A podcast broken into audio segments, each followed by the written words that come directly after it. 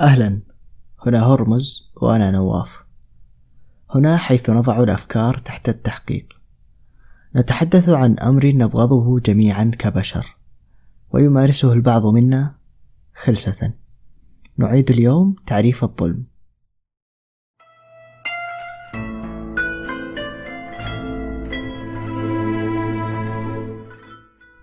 قد نتفق على الكلمات ونختلف في معانيها. لأننا وببساطة لسنا سواسية.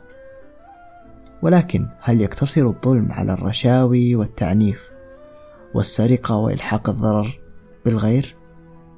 أعتقد أن الظلم أعمق وأوسع من ذلك بكثير.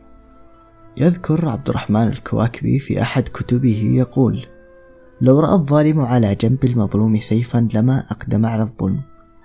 لا يختلف اثنان أن القوة تجنبك ظلم الآخرين. والظلم يصبح أشد عند غياب السيف عندما لا يكون للإنسان أي سلاح يحتمي به ولا جدارا يختبئ خلفه. عندما يتخذ دنيء النفس من هو أقل منه سلطة وقوة وسيلة لتفريغ الشر الذي بداخله عندما يظلم الجاهل الغير واع بحقوقه.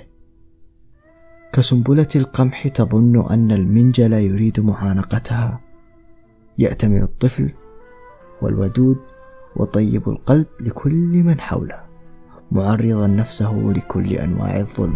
ولكن ماذا لو قلنا أننا لم نظلم أحدا بالقدر الذي نظلم فيه أنفسنا؟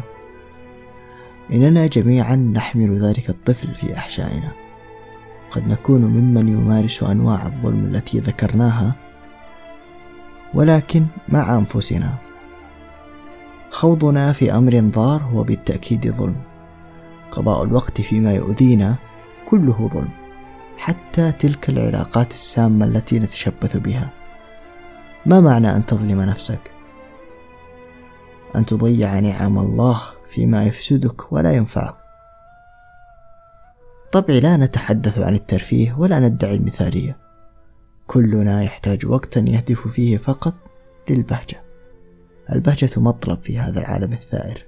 إياك وأن تظلم جسدك. فكما تعلم أن له عليك حق من العناية والرحمة والانتباه. لا تبخل عليه بالراحة أعطه قسطا كافيا من النوم ولا تهمل روحك. أشبعها حبا ونورا. ابحث عنها لا تنشغل عنها. ورد من القرآن قد يكون جرعة جيدة.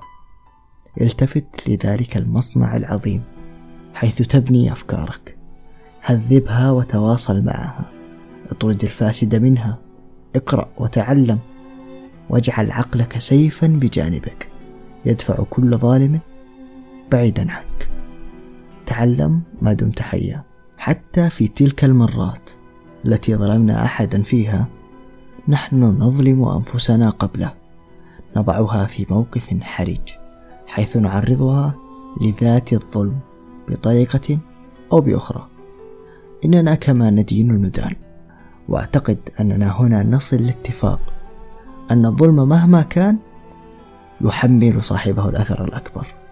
حقيقة ظلم النفس يغيب عنا كثيرا. كونه لا يلاحظ بسهولة ويتجلى في تفاصيل كثيرة. نستطيع أن نكتب قائمة طويلة بذلك. سيطبقه العالم علينا بالمثل. قد يكون ما بالداخل هو انعكاس ما بالخارج. ميخائيل نعمة يقول أن الإنسان انعكاس للطبيعة من حوله فمن جملت حياته وصفت أفكاره رأى الطبيعة جميلة وصافية ومن قبحت حياته وتشوشت أفكاره رأى الطبيعة قبيحة ومشوشة. لذلك فمفتاح الطبيعة ليس في الطبيعة عينها بل في الإنسان نفسه. وذلك المفتاح هو المعرفة. ومن شاء أن يعرف الطبيعة فليعرف نفسه أولا. عندما نتوقف عن ظلم أنفسنا قد يتوقف العالم عن ظلمنا. دمتم من الحزن والسقم آمنين. إلى لقاء قريب.